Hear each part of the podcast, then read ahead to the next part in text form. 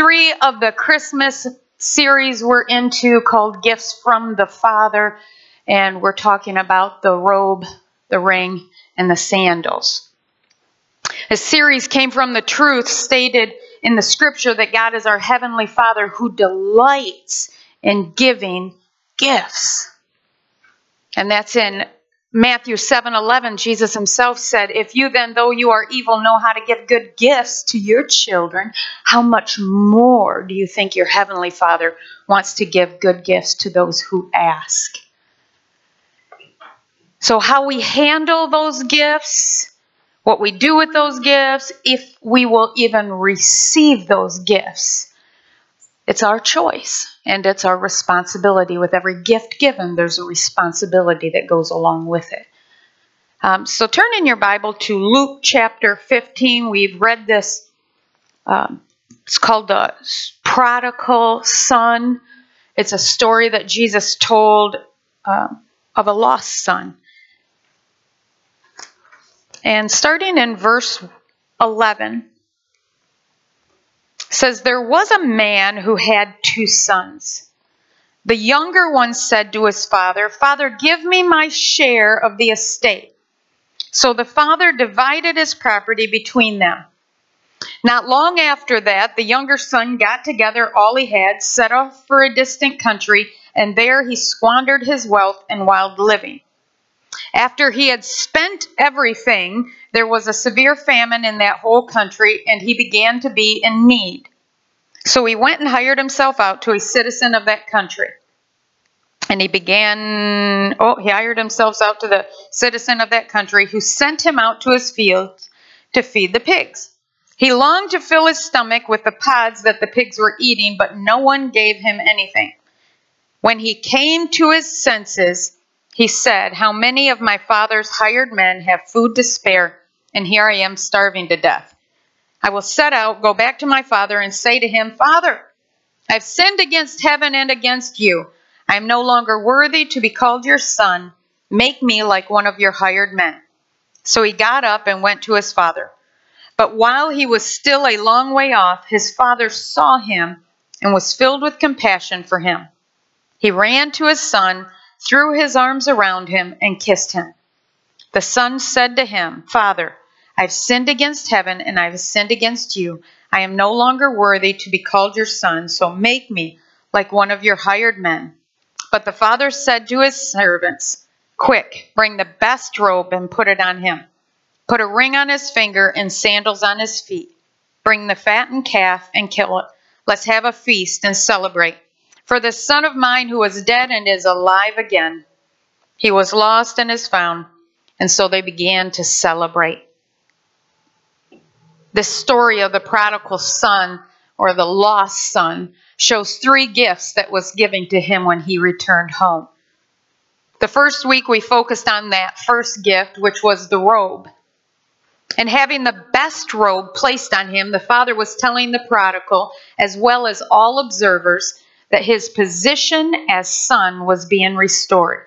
He was not a slave. He was not a disgraced runaway. He is a son returned home. This robe is that gift of salvation, that restoration, his righteousness that covered all his sin. Your responsibility in wearing this robe is sharing that same love and that same forgiveness to everyone. Last week we focused on the second gift of the Father, that ring, that signet ring. So, what is the giving of a ring? It is the granting of authority to a person.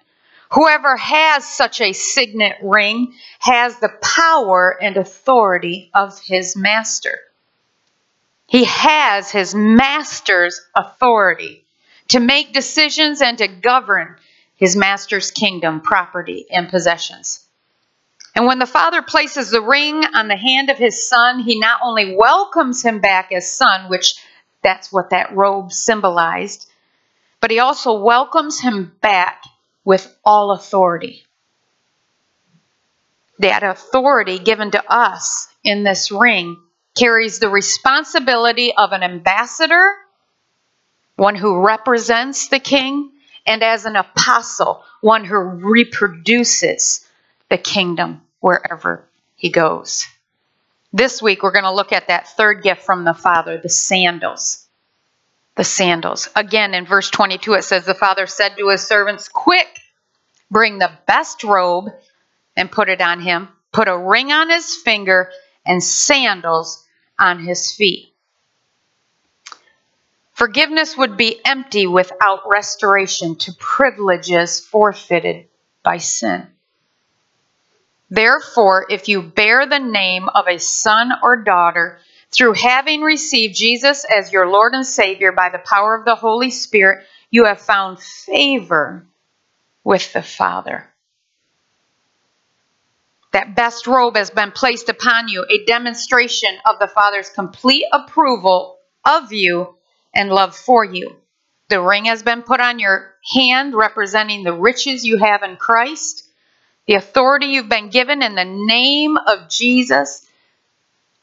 We've been put in a place, actually, it's called the installation into the office of a king and a priest. And sandals have been put on your feet, affirming sonship with all of its benefits, unlimited access into the Father's presence, and unlimited resources to complete every work that He set out for you to do. The sandals. Much more than just shoes. And I like shoes. It's much more than just somebody look. See how pretty it is? Kind of like what we talked about the ring. The robe, remember when we talked about the robe? It wasn't just to cover our nakedness, right? It was a display of his splendor, all of his glory, all of his wonder in all of the universe is found in that robe that he places on you. We are the display of his splendor wherever we go. The authority, his authority, we carry in our hands. Did you notice that? And then wherever our feet goes, it's the readiness of the gospel, the taking back of, if you want to say, expansion of his kingdom wherever we go. The sandals stating that you no longer are an exile, but you're home. You are no visitor in the home. This is where you belong as a son and an heir. All in this home is all yours. Think about that. Much like coming home and, and putting on your slippers. You know, if I go over to Dale and Betty's home, they're not going to have slippers there for me, even though that would be nice. I wear a size six and a half, please. The fluffier, the better. I like fluffy. Right? So when I go to their house, even if I kick my sandals off at the door, I'm going to tiptoe around there. I mean, isn't that what you do when you walk into somebody's house? What do you immediately think about? Your shoes. You do, don't you? Do I take off my shoes? Do I leave on my shoes? And what's the first thing your guests say to you or the the host of the home say to you? They address your shoes, right? Wouldn't it be awesome if every house you stepped into they go, "Oh, your slippers, Denny, they're right here." Go ahead, slip into your comfy slippers. Wouldn't that be nice? Come on, can we just propagate that right now? Let's just do that. I know, right? Because the minute you put those, you kick off those sandals, those dirty, weathered, you've been out in the world, they could be muddy, right? They're not very comfortable, or even when they are, it's still what's better than taking off those and putting on those slippers. There's nothing better. Unless it's a hot day, then just let them go naked. You know? Right? Well, even when it's December, nine days away from Christmas, I like to see naked toes once in a while. Not yours. I don't want to see yours. But to kick off those shoes, I mean, like Moses did when he was getting close to the presence of God in that burning bush. What did it? What were? What was the instructions? oh, come on! That could preach all alone. Why? You don't need those shoes on. when you come close to me. Kick those suckers off and come running into my presence. Crawl up here on my lap. Can you see it? So, like the sandals he's talking about are are like when you step into his presence. I, I don't care if you want to think slippers because you don't want to see your naked toes, or you just see absolutely kicking off those sandals and going barefoot, running up to the Father. That's what he's saying. Come on home. Come on. He's putting sandals on his feet. In the old world, what we're looking at here, it was as significant as the ring was on his finger and the robe was placed on his shoulders, was the sandals of his feet, was ownership of.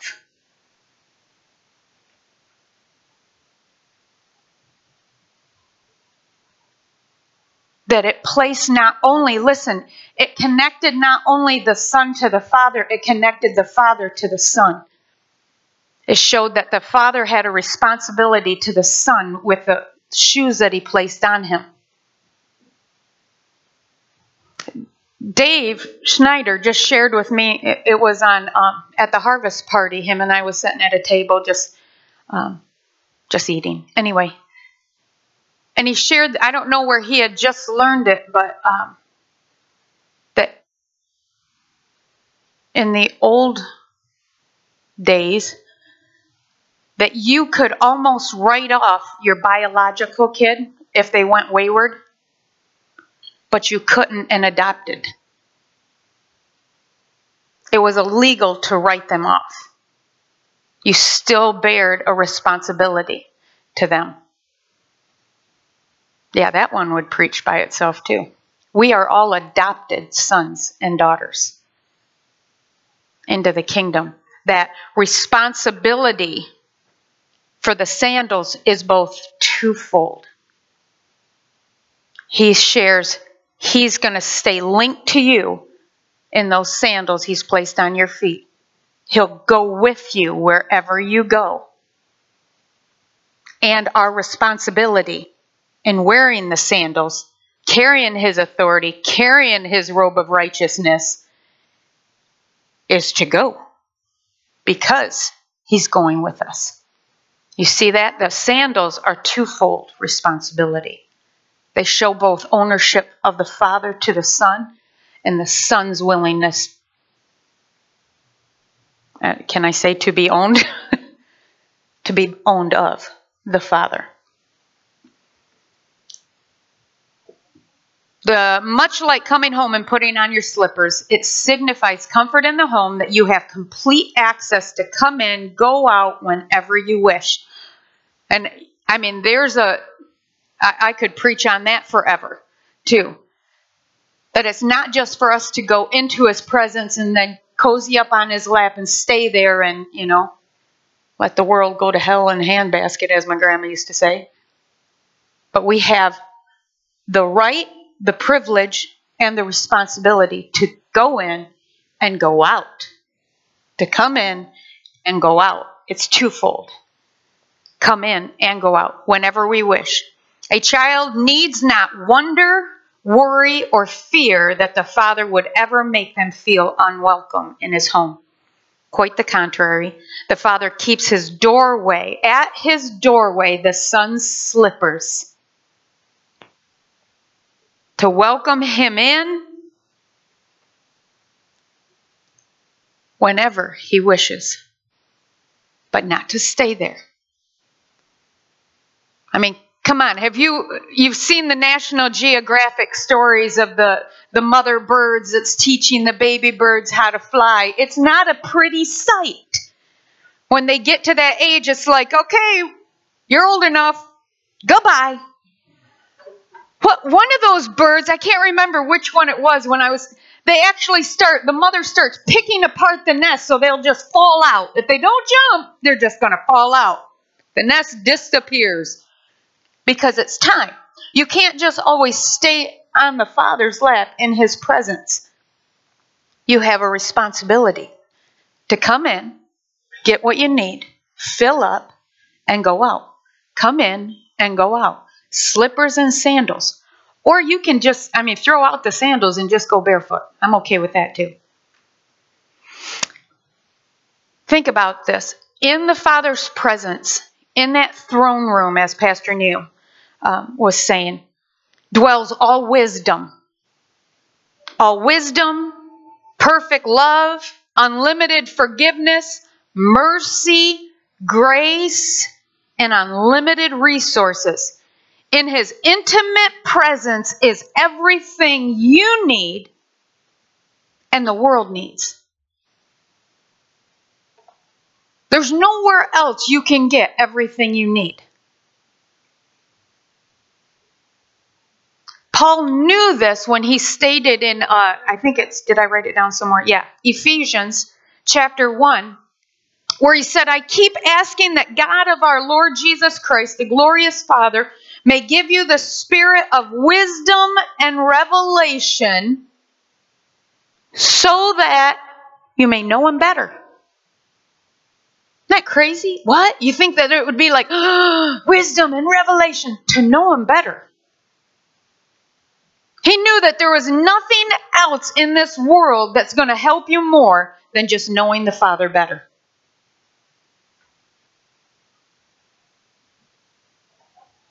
You can study, study, study. You can memorize, memorize, memorize. But until it leads you to knowing Him better, it will gain you nothing. I mean, think about that. There was in Acts, when the disciples were sharing the gospel, the testimony of what they had seen and heard, and it said even priests were coming to the Lord. Priests. The ones that knew the law. The ones that knew the word, right? They know it. They're preaching it. They're the priests. They're the ones going before God. Yet they were realizing all the wisdom that they had, all the knowledge that they had meant nothing apart from knowing Him. All the wisdom, the spirit of wisdom and revelation, so that you'll know Him better. Otherwise, you'll come into His house, even into the church, even into your closet, your intimate place, when you sit down, eh, eh, you know, with your cup of coffee and open the Bible in the morning, you're kind of like, oh, hum. All right, I'll just read.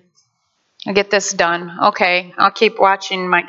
Well, if you watch my watch, it's only quarter after five. I know I'm still wearing it and haven't fixed it yet. Pray for the resurrection life to come back into my watch. But you'll look at the clock and okay, you know, every Sunday I'll do an hour and a half and I'll be good. You'll gain nothing unless it all leads you to know Him better. I mean, to come into a house, put on the slippers, crawl up into the lap of the Father. And I mean, I used to love it when my dad would tell me stories about his life when he was in the Navy or, or growing up and you know, some of his adventures. I loved hearing all that stuff. Why? Because I wanted to know him better. That's God's always doing. Come in, come in. The, the message this morning was come in, come in, come in. I told you before, my favorite Christmas story is the Christmas story. Isn't that what Christmas Carol?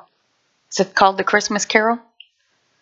With the the big fat guy that says, Come in and know me better, man, right? I love it. Charles Dickens wrote all that, wasn't it Charles Dixon? Dixon? Okay. He wrote all that symbolistic, if I can use that word. It's my own definition. It was all symbolic of Jesus, of God. He was quite the, the Christian man that was trying to get the message out. And in that come in and know me better man, what was that that spirit setting upon? Multiple gifts. It was a, a plethora of foods and, and and cornucopias and, and gifts of all sort, and he set upon it, and he was the jolliest one of all, right? Come in and know me better, man. Can you just hear the Father saying that? Come in and know me better. Come in and know me. Come closer and get to know me. He wants us to be so close with Him that we leave smelling like Him. I mean, I have to say, there was this older guy at the church where I grew up that I just knew that it would be if if there was such a thing, you know how the jokes always go that Peter's standing at the gate and he'll welcome those coming into heaven, that um, Chuck would be on this side, okay, and and that Peter would be on this side because that grandpa he just knew everything and he was the one that would be welcoming people in, but he always smelt like anointing oil because he was always praying. And I loved it because he would always hug you. He he had those hugs, but you'd walk away smelling like anointing oil. That's the Father's heart. Don't just come into the house and sit on the edge of the couch and feel like you're not welcome here. Come in and know me better. The sandals also, like I said, are twofold to go out. When we come in, it's to fill up, it's to smell like, it's to get close to, it's to rub off, for Him to rub off on us. And then go out to put those sandals on and to go out. Part of the armor of God is listed in Ephesians 6. It's those sandals. We're fitted with the readiness that comes from the gospel of peace. Who is the gospel? Jesus. Who's the Prince of Peace? Jesus. The sandals are fitted with the readiness to go out and carry the gospel of peace, peace, peace, peace. If I could sing, I would sing Peace Like a River right now. It was just coming to my lips, and then I'm like, don't do that. You are not fitted to share the gospel, to carry this gospel, if you haven't been sitting with the Prince of Peace. You can't carry his peace if you haven't been sitting with him. He fills you, he equips you to carry that peace. And he says, My peace I give you. Oh, you can't get it if you can't come and sit with him. The sandals gives us unlimited access into extreme intimacy with the Father, and then it equips us to go out expanding that kingdom everywhere, bringing heaven to earth everywhere we put our foot. There is no place that a adopted son or daughter of the king doesn't belong. Let that sink in a minute. Is there anything off limits to God?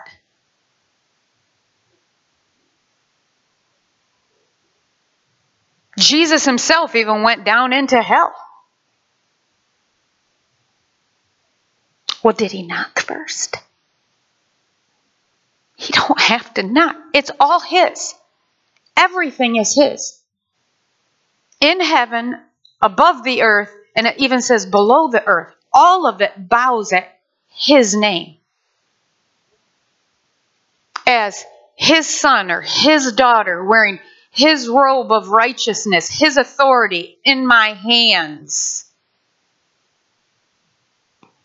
Fitted with the sandals that gives me authority wherever I go to speak his peace. Jesus, Jesus, Jesus, Jesus. There's nowhere that I can't go and he's not already there.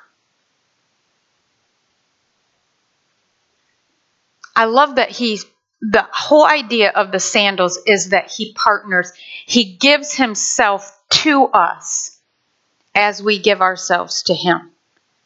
See, the, the son had to come home. The gifts were already there. The adoption certificate was already signed, but he had to come and receive it. And as soon as he received it, then the father said, I am yours and you are mine. That's, the, that's signified by the sandals on the feet. It was that ownership of. You've come home and I take ownership. I partner with you. I mean, just is the Bible starting all those scripture verses you learned in Sunday school or you've heard over the, you know, however long, that are they all starting to pop open in your mind right now to think about, oh, draw near to God. He draws near to me. That Jesus said, go into all the world, preach the gospel wherever you go. And what is was his promise? I'll be with you. The Old Testament says that you'll go, and as you go, there'll be a voice behind you saying all the time, go to left, go to the right. He's the voice behind you directing you. It's that partnership. That you're not out there alone trying to do this on your own. That's the best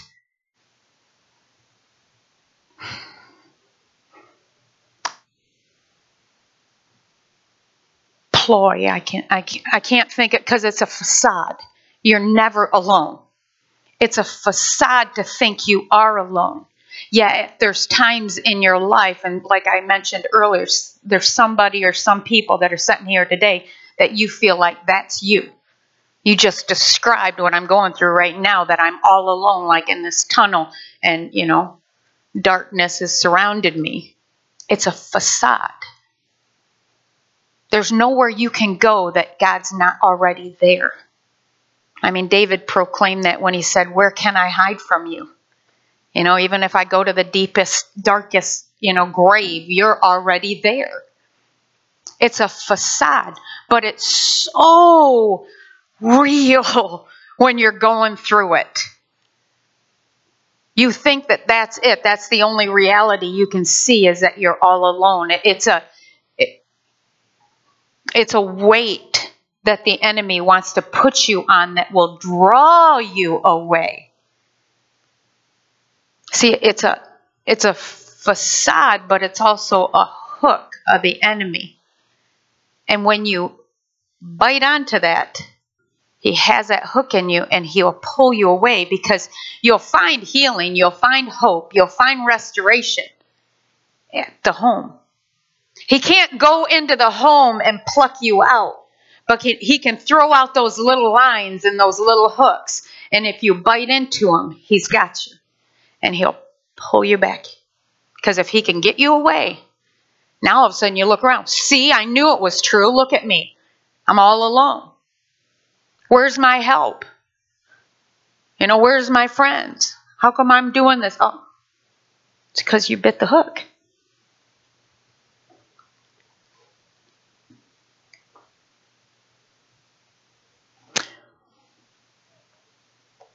In Ephesians 2, and I know the life groups have been going through Ephesians, so I'm sure you're past chapter 2, but I want to show you this is, you'll find yourself the prodigal son, the same story. Let me show you, it's in Ephesians. Ephesians 2, starting with verse 1. As for you, who's you? You, you. you. Yeah, I like that. Hello, me. As for you, you were dead in your transgressions and sins, in which you used to live when you followed the ways of this world and the ruler of the kingdom of the air, the spirit who is now at work in those who are disobedient. Sure sounds like we've all run away. At one time or another, we were all prodigals. You could be sitting here today and be a prodigal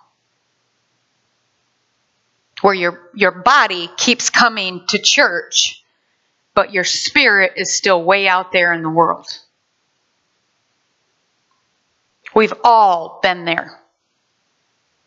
We've all ran after our own needs, our own passions, trying to pacify our own soul. Verse, uh, sorry, Verse 3 All of us also lived among them at one time. There it is. craving, gratifying the cravings of our sinful nature and following its desires and thoughts. Like the rest, we were by nature objects of wrath. Verse 4. I love this. But. But because of his great love for us, God, who is rich in mercy, made us alive with Christ, even when we were dead in transgressions. It is by grace you have been saved. Sounds like while we were yet sinners, Christ died for us. The prodigal's forgiveness, like I mentioned, was already sealed in a gift waiting for him at the Father's house. But all he had to do is come home to receive it. Verse 6 And God raised us up with Christ and seated us with him in the heavenly realms in Christ Jesus, in order that in the coming ages he might show the incomparable riches of his grace expressed in his kindness to us in Christ Jesus. The welcome home, there it is. Soon as the son comes to his senses, comes home, receives that gift, the father scoops him up in his arms, holds him tight, kisses him, carries him into the house, and seats him with Christ right beside him. The welcome home. In order, so that, I love those. There's a reason for it.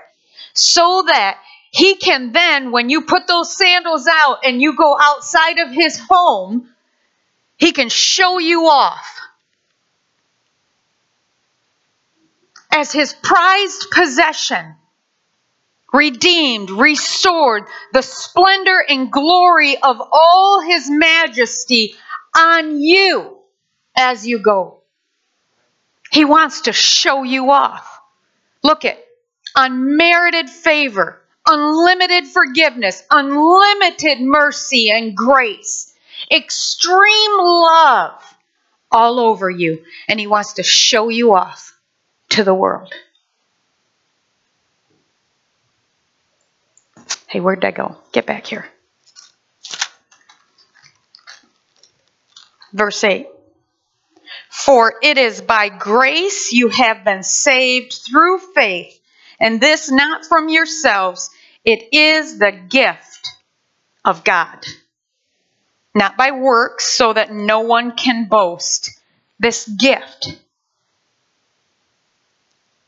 If you had to earn the gift, it would just be a salary. Not like green celery, like a salary. Am I saying that better? Be something you earn. Good for you. Pat on the back. Here's your paycheck. But it's a gift of grace, unearned. You didn't deserve it. You came back home, still stained with the sin of the world. Empty handed. Did he not come home empty handed? Probably stinking still of the pigs, right? Hungry. It says he was so hungry and yet nobody fed him anything. And everything he wanted was opened up and one needed, not just wanted. Everything he needed, everything he wanted, and all the world would need through him, that son, that daughter, was found in that one gift. And all he had to do was open up his arms and take it. Verse 10 For we are God's workmanship, created in Christ Jesus. Listen to this. There's the why to do. To do good works which God prepared in advance for us to do. Why would He give us this gift of extreme forgiveness, extreme love, extreme grace, extreme favor, extreme intimacy with Him? So that we can be equipped to do all He's called us to do. That display of His glory, that showing off. Everything we need, everything that the world needs, right, is found in God. Yet it's carried to them through us. That's our responsibility. We're fully equipped to do all He's prepared in advance for us to do. He has not called you to do anything He has not already equipped you and resourced you to do. How can I do that? You can't. He can. Well, God's asking me to go. How can I? You can't, but He can. I think about that all the time when, when I'm getting ready to close a, a service and the pianist comes back to the keyboard at that time and I get ready to open up the altars and start thinking about how God wants to show his glory through healing, through setting people free, restoring, calling them home. Lord, who am I? who, who am I to do that? Who's Pastor Neil? He's better at that.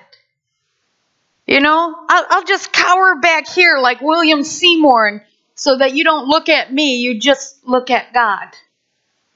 I'm with him. I'd be better equipped hiding behind the milk crates that they he, they used to use as a podium.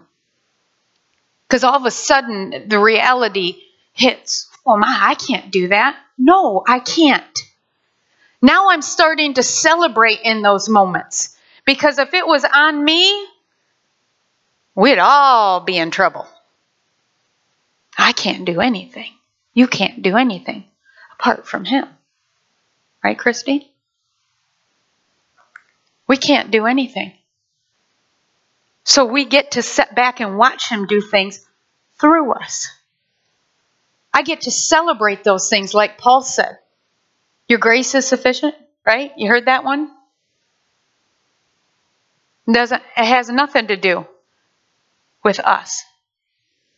When we start laying hands on people and praying for people and believing with you, and some people, you've already been healed while we were preaching this message. You just need to check it out right now. If it was that pain in your back, do something. Prove that, oh, that, you know what? I haven't felt that pain. That person that's been in that dark tunnel before we started preaching, you could see no light. Now all of a sudden there's cracks in this tunnel and you're starting to see light shine through. Why? Because I preached a good message? No, because God's big, God's good. And God partners with. There's that ownership of. He placed the sandals on our feet and says, Wherever you go, I'll be. So when we pray for you, when we lay hands on you, when you lay hands on yourself, oh, this is going to get real personal I was walking around yesterday into Meijers, and my one left ankle, for some reason, I kept stomping it out. I said, I'm sick of it. I mean, I was going, oh, what is that? Oh. Brian's like, take authority over that thing. I'm like, yes, in Jesus' name.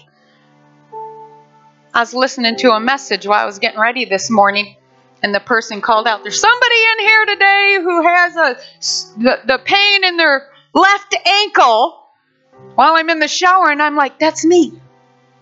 I don't know. I think it was around Thanksgiving time this message was preached, and I was just listening to. He's like, lay hands on yourself. I'm like, in Jesus' name. Serious. No pain. Why? Do you think God is limited by space, by time? No, not at all. Somebody could be listening to this message that I'm preaching right now, three years from now, and sitting there the whole time during this message thinking, I'm the one that's in that tunnel. God transcends time. He transcends space. He sets upon it all. He sees the past, the present, and the future all as one. That be? I don't know. Isn't it awesome? I don't know. Isn't it awesome you don't know? He's far bigger than you could ever imagine. He's far grander than the earth, the universe, can even try to contain. So your pain is minute in his sight, but humongous in his heart. That's why, as a father, he stands at the door of the house calling your name home. Come on. You don't need to be hungry any longer. Come on, you don't need to be in pain. You don't need to be in need any longer. Come home. Come home. It's time to come home. It wasn't enough for that prodigal when he finally came to his senses to just remember he recited, okay, so I'm going to go home and I'm going to say, Father, you know, I've sinned against you and I've sinned against heaven. Wasn't enough for him to just say those words in his heart. He had to also go to the Father. He had to repent and do. Some of us today, it's time for you to come home. It's time for you to not only come to your senses and senses and realize you have been wandering way too long and it's time to come home. But there's some of you, listen, that have been sitting on the Father's lap way too long. And it's time for you to leave the home. Put your big boy pants on and your sandals and go out in the world. Yes, daily come back into the home, curl up on his lap, and have those times. But there's a coming in and a going out. That responsibility. And if you've been sitting inside too long, you need to repent. Because it's time to put on your sandals and go out. Repentance. And do, do, come on, do this, do this, do this said, Those who love me will do what I command. Do. It's time to do. All right, next week we'll wrap up this Christmas series. No, the prodigal son story's not over. It was a robe, the ring, and sandals. Yes. Oh, no. There's still one more part of the story I'll share with you next week, which remember, next week is a one service. So 10 a.m. So if you're, well, you're all first service people. So go ahead and be early. I'm okay with that. Come in at 9 and just worship, right, Amy? Right through your practice? Yeah, she's like, yeah, that's good. We're good with that. If you thought, oh, I'll catch second service next week, don't do that.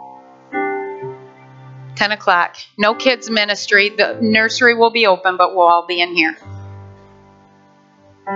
So let's do this. Would you stand? I'm going to open the altars. And those two that we called out even at the beginning of the message, if that was you, either one of those, I need you up front right away. We're going to get people right around you and um, believe for healing and for, I think that just is a restoration of freedom from um, that that darkness that you feel like you're all alone. All right. Uh, but I would be amiss if I didn't ask before we go. It, um, you, you're wandering. You've been gone too long. It's time for you to come home today and give your heart um, back to the Lord or to the Lord for the first time. If that's you, would you just raise your hands so I can pray with you? I know you're like, why are we bowing our head and closing our eyes? Because God's watching anyway. What's it matter? It says, Don't be ashamed of me before men, because if you are ashamed of me before men, I'll be ashamed of you before my Father in heaven.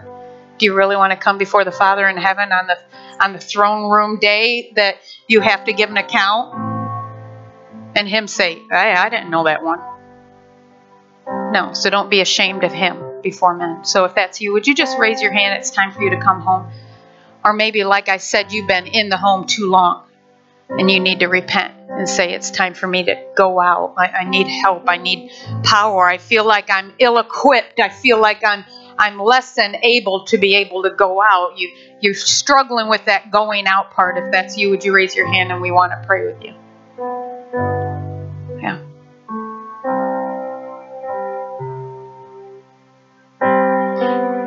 Was there anybody in here that that was your pain in the back that I talked about? Whether it's there now or or, or not? Was that you? Was that you? Who was it? Could have just been me because that pain's gone. The minute I spoke it out before the beginning or at the beginning of this message, that pain's been gone since I talked about it. All right, I'll take it. It was just for me. Oh, you think it was you think you know who it was for? Oh, okay. Well, it's for me too, so don't take that from me. Cuz that pain's been gone. I'm good with that too. What about the tunnel? Was that anybody? That tunnel, you're all alone? See it? I see it. I see it. Yep, I see it. All right, let's do this. Let's, as a family, come on. Let's come up to the front.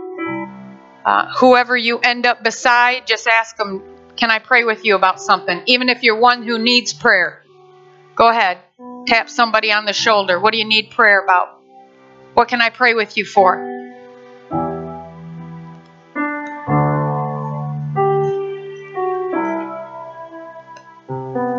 Find somebody. Find somebody. Come on. What do you need prayer for?